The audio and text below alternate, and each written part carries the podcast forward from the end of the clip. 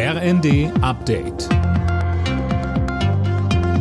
Stündlich neu. Auf den Punkt informiert. Ich bin Johannes Schmidt. Der Bundestag hat mit den Stimmen der Ampelkoalition den Weg für den sogenannten Doppelwumms freigemacht.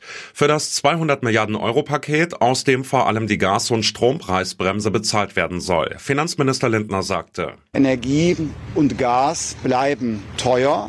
Wir werden zu Einsparungen kommen müssen. Wir werden auch strukturelle Veränderungen in unserem Land, in der Wirtschaftsstruktur in den nächsten Jahren erleben. Aber die ruinösen Preisspitzen, die die Menschen und die Betriebe gegenwärtig so sehr besorgen, die werden wir dämpfen. Im kommenden Jahr kann Bundesfinanzminister Lindner laut dem Spiegel bis zu 35 Milliarden Euro neue Schulden aufnehmen, ohne dass er gegen die Vorgaben der Schuldenbremse verstößt. Im Etatentwurf vorgesehen ist bisher etwa die Hälfte. Möglich macht das dem Bericht zufolge das merkliche Abflauen der Konjunktur.